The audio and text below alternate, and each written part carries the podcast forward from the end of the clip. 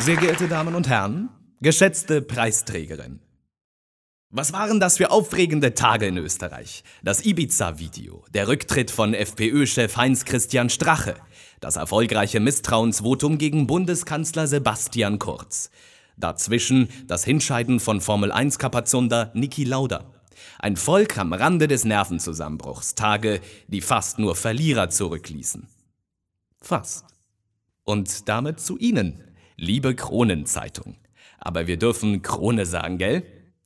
Sie können uns glauben, wir wären gerne dabei gewesen, als in den Redaktionsräumen an der Mutgasse 2 in Wien die Champagnerkorken flogen.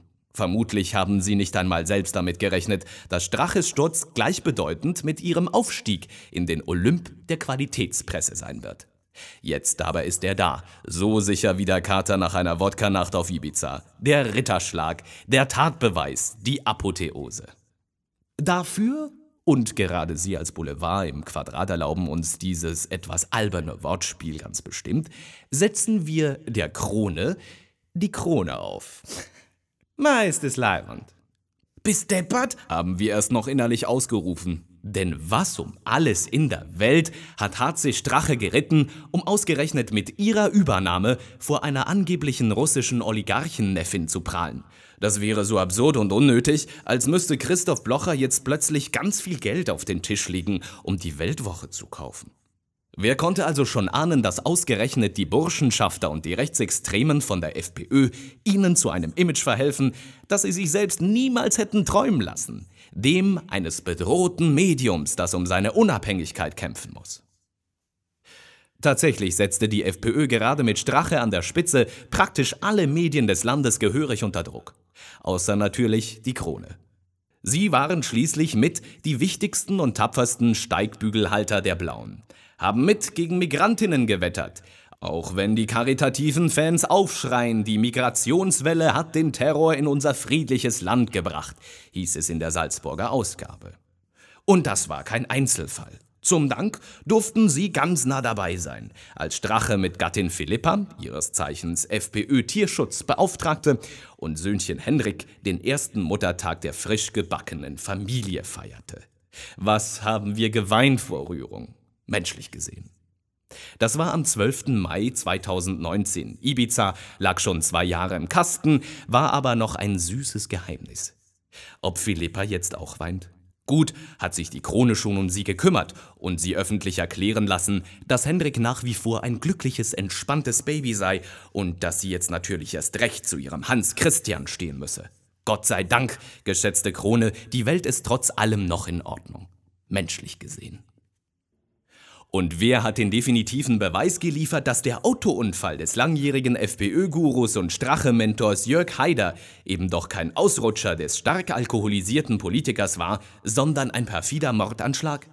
Die Krone natürlich. 2013 ließen sie eine zertifizierte Humanenergetikerin mit Toten reden. Außer Haider waren das Schlagerstar Falco, Lady Di und Papst Johannes Paul II. Und was sagte der Haider da? Zitat: Das Auto wurde von politischen Gegnern manipuliert. Eine grelle Explosion, heftiger Schlag auf den Kopf. Habe von oben zugeschaut, wie es das Auto zerrissen hat. Zitat Ende. Großartig! Alleine dieses Nachbohren in Gräbern ist preiswürdig. Johannes Paul II. selig ließ seinem Nachfolger Benedikt bei dieser Gelegenheit übrigens ausrichten, er solle bloß nicht zu liberal sein. Ach, würden doch alle auf die Krone hören. Sie waren einfach immer unverzichtbar, obwohl immer recht kompliziert gewesen ist, wer Sie eigentlich sind. Wir meinen damit einerseits das Ganze nicht immer einfach zu durchschauende Besitzerkonglomerat aus dem mittlerweile teils schwer zerrütteten Dichand-Clan, der die Krone so richtig groß gemacht hat. Dazu in- und ausländische Investoren, zu denen durchwegs zwielichtige Personen wie der Wiener Investmentbanker Heinrich Petschina oder der Tiroler Milliardär René Benko gehören. Wir meinen damit aber auch das unüberschaubare, wuselige Heer an Redaktorinnen in der Zentrale und bei den einzelnen Landesblättern. Immer nah dran am Menschen und den Mächtigen. Wer täglich rund zweieinhalb Millionen Leser in einem neun Millionen Einwohnerland hat, besitzt schließlich Einfluss. Der aktuelle Chefredakteur sieht seine Krone richtigerweise im Vorruf der Macht. Und er spricht auch lieber von Kraft statt Macht. Und jetzt das. Wir haben schon gesehen, dass Sie auf Ihrer Webseite ein neues Banner aufgeschaltet haben. Unabhängigkeit ist unser höchstes Gut. Recht haben Sie. Schließlich ist Ihre Sympathie nicht von der Farbe einer Partei abhängig, sondern von der Machtperspektive. Und vergessen die Nähe des damaligen Herausgebers Hans Dichand zu SPÖ-Kanzlerkandidat Werner Feimann.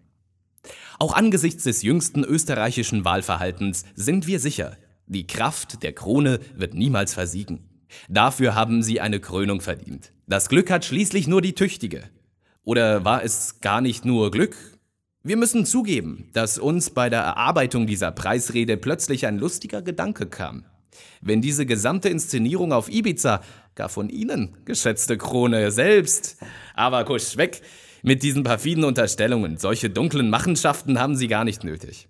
Denn Sie, liebe Krone, stehen für offene Machtanbiederung, für klare Parteinahme, für schnelle Richtungswechsel, wenn es der Auflage hilft. Mehr kann man an Ihrer Stelle fast nicht wollen. Ganz menschlich gesehen. Dankeschön.